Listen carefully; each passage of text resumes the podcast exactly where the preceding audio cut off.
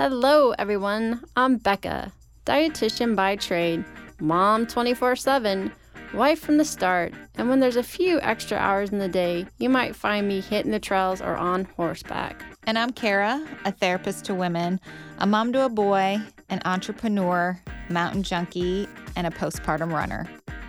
And this is Fit for a Queen, a podcast that's devoted to the female athlete wanting to balance the teeter totter of all the things we desire out of life as women performance, health, intellect, and taking time for self, even if we only get one minute out of the day. We're so excited to be bringing you the queens in the athletic world who have done just that.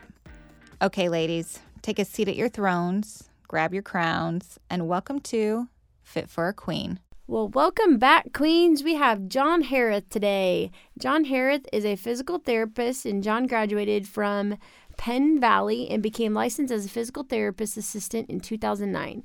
He currently treats patients and is the assist- assistant administrator at Summit Rehab in Lee's Summit, Missouri. Professionally, John's interests include sports and orthopedic physical therapy, injury prevention, chronic pain, and following a movement based approach popularized by the works of Gray Cook, Charlie Weingroff, Dr. Vladimir Janda, and Dr. Stuart McGill. Phew. As a therapist and athlete, John enjoys looking at the mechanics of human movement in order to help patients achieve maximum performance in their own lives. An active strength athlete and Highland Games competitor, John has become one of the go to rehab specialists for strength and barbell sports across the area. And didn't you guys just win a big honor? You and your team? Uh, we did actually. I uh, I actually um, was captain of what is called the Team South at North versus South Highland Games. Uh, it's Oh, yeah. a it's a top amateur competition down in Florida every year, and we won. It's the first time Whoop, Team South in in several years. So we we won that, and I uh, I retired from Highland Games with that. So um now I'm just trying to become more of an athlete and less of a fat kid. That's awesome. That's the way you retire, right? Going out on Go top. on top. Yep.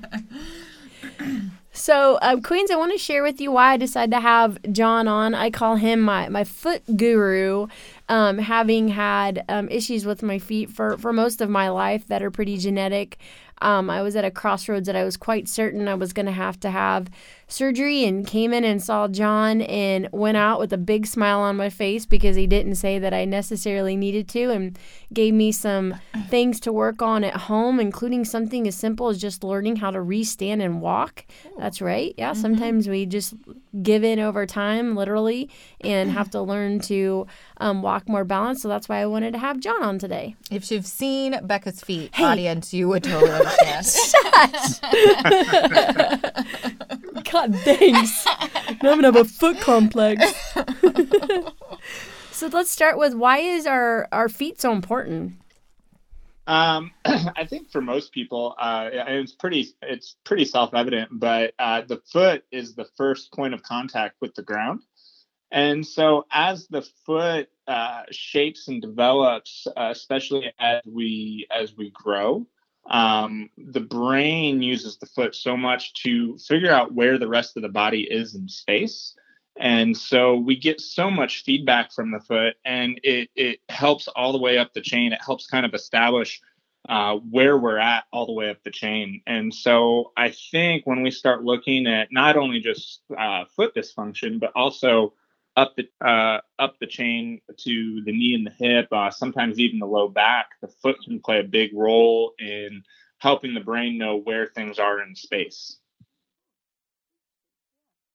Uh, another thing along with that too is is you have so much sensory input from the foot um, that there's a big huge portion of your brain dedicated to understanding where that foot is in, in place or in space and and all that sensory information that can be brought from the foot like i said earlier all the way up the chain. Um, and so it has huge implications on everything else we're doing. Um, and if we do have foot dysfunction there's definitely going to be dysfunction further on up the chain for sure. Well, that makes sense. Yeah. So, what are some of the common foot injuries or uh, chronic overuse um, injuries that you typically see in your practice? Oh, we see we see a ton. I'd, I'd say some of the biggest ones are um, plantar fasciitis. We see a ton of Achilles uh, tendonitis. Um, uh, we, we we treat a lot of post-op Achilles ruptures as well. Mhm. Um, another really common one that uh, people tend to think is genetic, but it's not, are bunions. Mm. oh, I see. I was already saying mine was genetic. Mhm. Yeah, it, well, and it's funny. So, so bunions. There's been no research ever showing that bunions are genetic, uh, and they're purely due to uh, gait mechanics, typically, and what shoes we wear. You know, cute shoes tend to lead towards bunions. Mhm. Uh, But uh, we see a ton of that too. But I can't tell you how many how many uh, patients I have come in and like, well, I have bunions. My mom had bunions. My grandma had bunions Mm. uh, and a huge portion of it, uh, there can be some genetic components in terms of are they prone to be more flat-footed, et cetera, et cetera. But the bunion itself is always due to a mechanical component. So, for treatment of that, are they coming in and you are working on kind of the gait and the mechanics and how you walk and run as sort of the treatment for that? Um, yeah, it obviously the, the answer to all of those questions is it depends. Mm-hmm. but but for the majority of people a lot of times what happens is there's there's usually some sort of loading strategy problem how the brain interprets how to manage loads at the foot uh, can be appropriate for the situation or not appropriate for the situation and oftentimes um, and you'll get varying opinions on the whys behind this but in in my opinion it's oftentimes due to footwear choices, how much time we spend uh, as a child barefoot, Mm. um, and and so, but I'm I'm kind of I'm kind of tangenting off here, but um, a lot of times what we'll see is as we try to correct that, uh, the the symptoms and the pain that they're having uh, then start to resolve. Um, one of the things you have to keep in mind with the foot too is we're super susceptible to overuse injuries just because of uh, how much repetitive motion it goes through. If you're a fairly active person, you know, you take 10,000 steps or so in a day. If you're a runner, even more. Um, and, and that's a lot of repetitively doing things right or doing things poorly. Mm-hmm. Well, I was just going to ask that. You know, I, I'm assuming it's a myth. Like because I'm a runner, I'm going to have foot problems, or because I'm a runner, I'm going to have knee problems. We've talked about this. Mhm. Like, but do you think that's necessarily true? Because I run a lot, so spend time on my feet, I am going to have more feet problem feet problems, or is it just more like how I run and the mechanics around it more often than not? Um, I, I'd say both. I'd say, uh, you know, if you if you drive your car a lot, you're to have to do more maintenance on it. If you don't drive your car and you're not worried about driving your car, it can kind of just sit. Um, that said, I don't think there's anything inherently wrong with running or really any other movements at all ever. It's just the the big questions that I I ask myself and then I ask patients are: Are we putting your joints in positions that they can absorb and adapt to stress? Um, and, and that that's on the rehab side of things. That's also on the performance side of things because that's what we're trying to do, right? We're trying to adapt to stress. Um, and so I think bearing that in mind, sometimes there's some biomechanic things that we can fix, uh, positional things that we can fix that allow that joint to absorb and adapt to stress.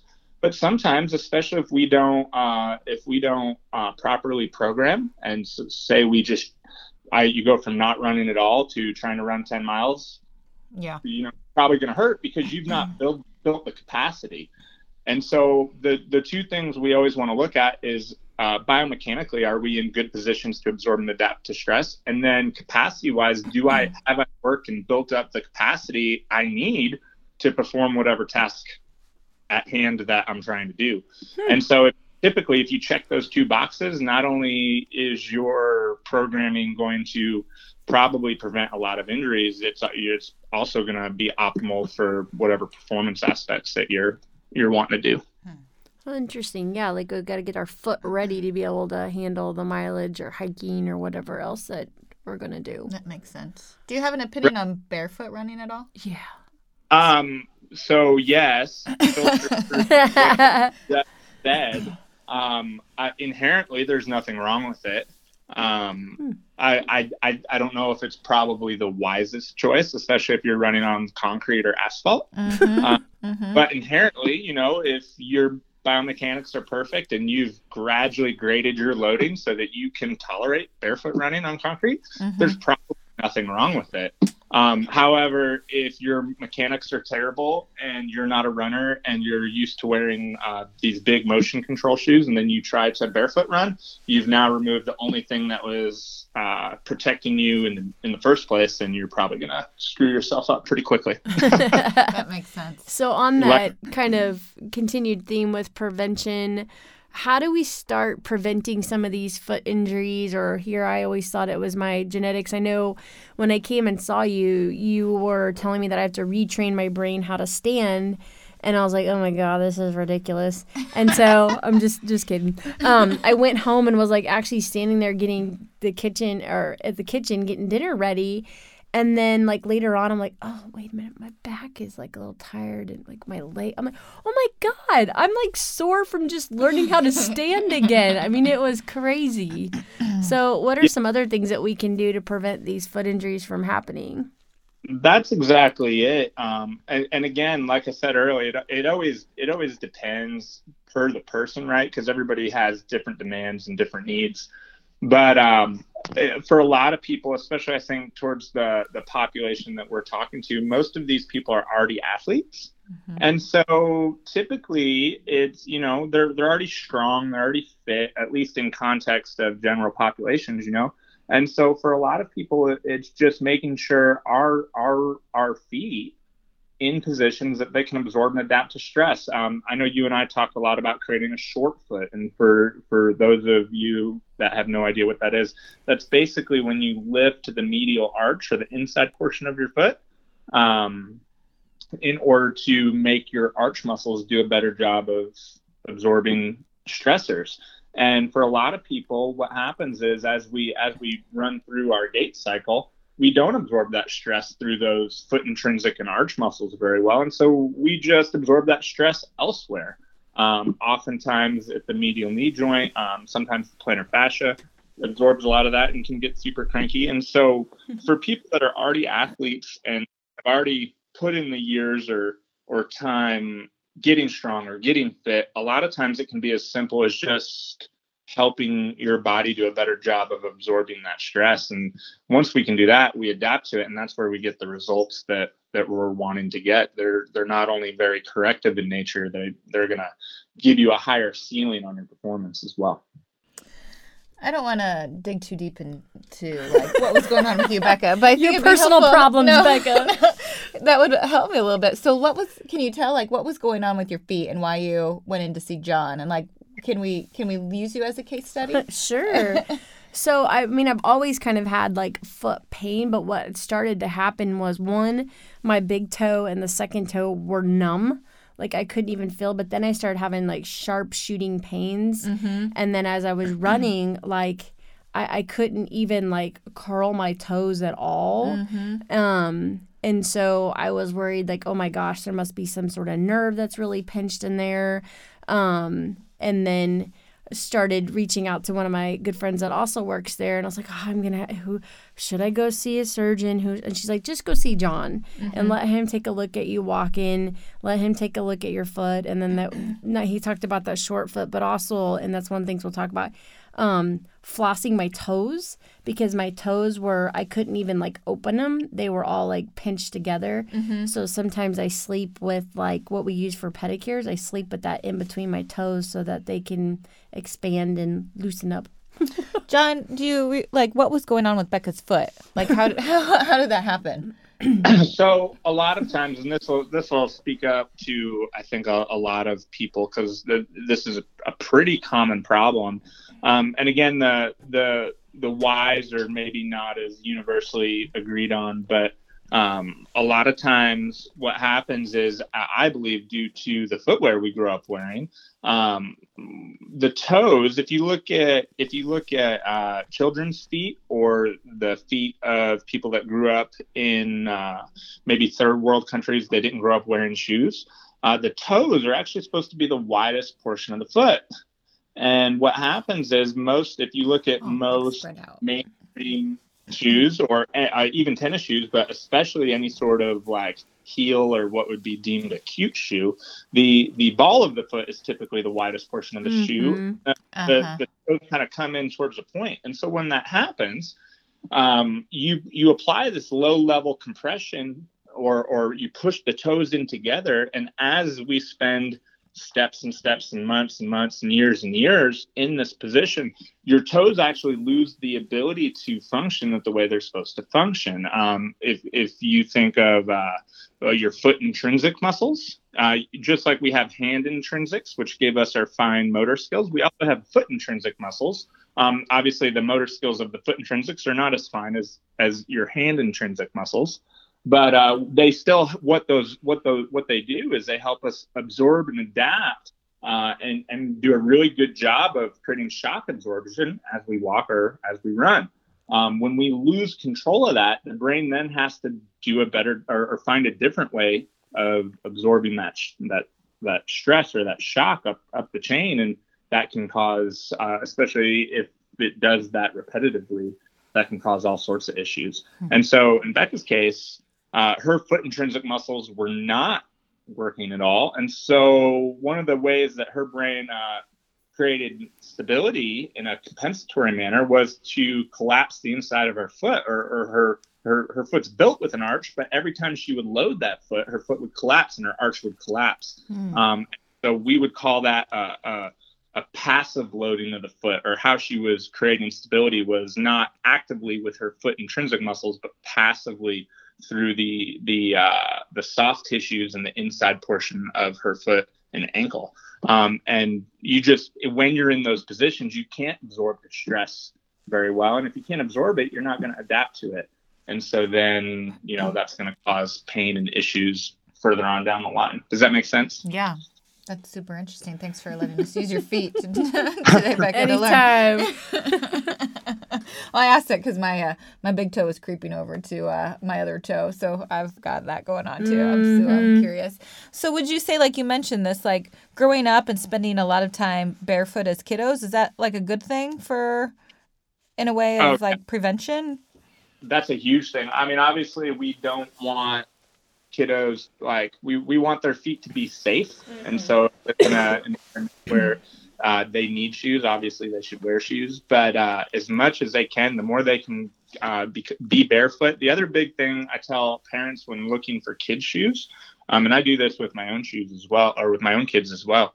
Um, the the flatter the sole and the wider the toe box, the the better off their feet are going to be because that wide toe box gives room for those uh, those foot intrinsic muscles to develop, um, and the flat sole uh, puts us in a better position for the foot to absorb stress as a whole. Um, most shoes, uh, and I, I'm sure you guys are familiar with this, but most shoes tend to have some sort of a heel lift, even running shoes, and that totally changes the mechanics. Mm-hmm. Huh. Mm-hmm. Well, that's good Um, to know. so- No more So- cute stilettos. No. yeah. Um, but but again, even then, uh, a lot of times people come to me, uh, ladies come to me, and they're like, "Well, does this mean I can't wear heels ever again?" And no, that's not what that means. You just have to, just like anything else in life, right? We we know that everything comes at a cost, Yeah. and so if you if you're like, hey, you know, I'm I'm gonna wear heels for an evening, and I'm gonna know that my feet are probably gonna hurt afterwards, and I'm gonna have to do do some foot foot self care afterwards to because there's a cost coming to, to doing business and to, to wearing those heels. But if you wear heels every day, then yeah, you're probably going to have foot problems. Mhm. yeah. So on that thing about foot self care, we love that. Yeah. Um, how does one kind of manage that day to day and week to week so that like myself, I didn't even realize that I had started to compensate and um wasn't using my feet the way I should. I think some of the some of the big things, uh, one of the most easiest things you can do is uh, just get your foot intrinsic muscles to start working. You should be able to push your big toe in the ground and lift your other four toes, and vice versa. Push your push your little four toes and lift your big toe. You should be able to squeeze your toes in and out. Um, that that sounds super simple, and for most people, it's not. Um, We're doing it right now, John. I don't think Yeah. It's not for working. some, uh, for some people, it it causes mental gymnastics. hmm Well, yeah, that's like when I first came and saw you, I couldn't get that big toe, and then if I could, I was having horrible shooting pain Mm. that was Yep. going up through my foot. Yeah. Yeah, and that'll happen oftentimes because the brain's like, well, what the hell? I, I don't really know what to do with this. Mhm. Um, but so that, that's a really easy way to start. Um, you can definitely get like the the um, pedicure spread the toes things, um, the toe spacers. Uh, Mhm. You can buy, you can get the cheap pedicure ones. I know uh, if you if you Google it, that there's some podiatrists that make some and sell some.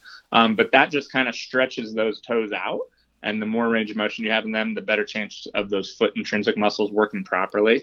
Um, one of the things I teach patients is I just have them just like you would interlock your fingers and fold your hands. I have them take their opposite hand and interlock their toes and just spend time kind of messing with, you know, extending their toes back, flexing forward, twisting them because the foot's supposed to be able to do all those things. And because our feet don't do those, we, we kind of just uh, get stuck with the what what's essentially just a little club on the end of our leg that doesn't adapt to stress very well Mhm.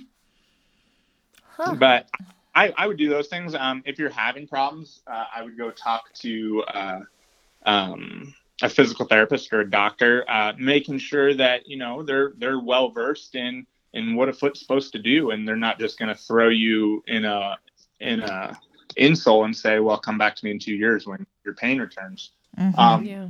One of my fa- for uh, one of my favorite resources for listeners, uh, you can follow on Instagram the the Foot Collective. Hmm. Um, Oh. they're, they're they're group of Canadian, I, th- I think PTs and chiros. Um, they do a great job of educating on uh, what the feet are supposed to do, and, and um, they they do a good job of taking complex ideas and, and making them uh, very readable. So I I really like them. I think a lot of people would appreciate checking those out if they're having foot problems as well. Cool. We'll put that down as a resource. no- too. yeah, definitely. Well, John, thanks so much for um, joining us. We like to end every interview um, asking the interviewee how they live out the fit philosophy of balancing performance, health, intellect, and taking time for self. Including foot What? self care. Yeah. that's okay. Well, um, well, like I said earlier, I, I I used to be pretty heavily involved in strength sports. Mhm. Um, so I competed in strongman Highland Games for several years. I I just retired in January from that, and so now I'm just trying to get back down to uh, a reasonable weight. I, I was about 280. Uh, I'm currently about two 260 or so, and I'd like to get down to about 240. Um, I've been doing a lot more cross training, maybe Mhm. even fit, if you will. Um, and uh, my wife and I both like to hike, so we're actually getting ready to hike the Grand Canyon rim to rim in May. Oh, good for Awesome. you. I've been training for that as well, which is obviously a, a huge departure from lifting and throwing. yeah. Some endurance there. Carrying that backpack. yeah, Yeah. I've been I've been rucking a lot as well. So Oh Well, John, thanks so much for coming on. You give us a lot to think about, and Kara and I have like actually trying to foot floss even in here at the I know same I time. Feet are so, so interesting. we'll be sure to put all your information on the show notes. And thanks for coming on. Awesome, I appreciate it. Thank you guys so much for having me. oh, You yeah. Thanks, John. Bye, Queens. Bye. Thank you to our sponsor today, Sentimano Counseling. Sentimano Counseling is the premier perinatal mental health practice in Kansas City, treating mood disorders during pregnancy and postpartum, perinatal loss, infertility, eating, and exercise disorders.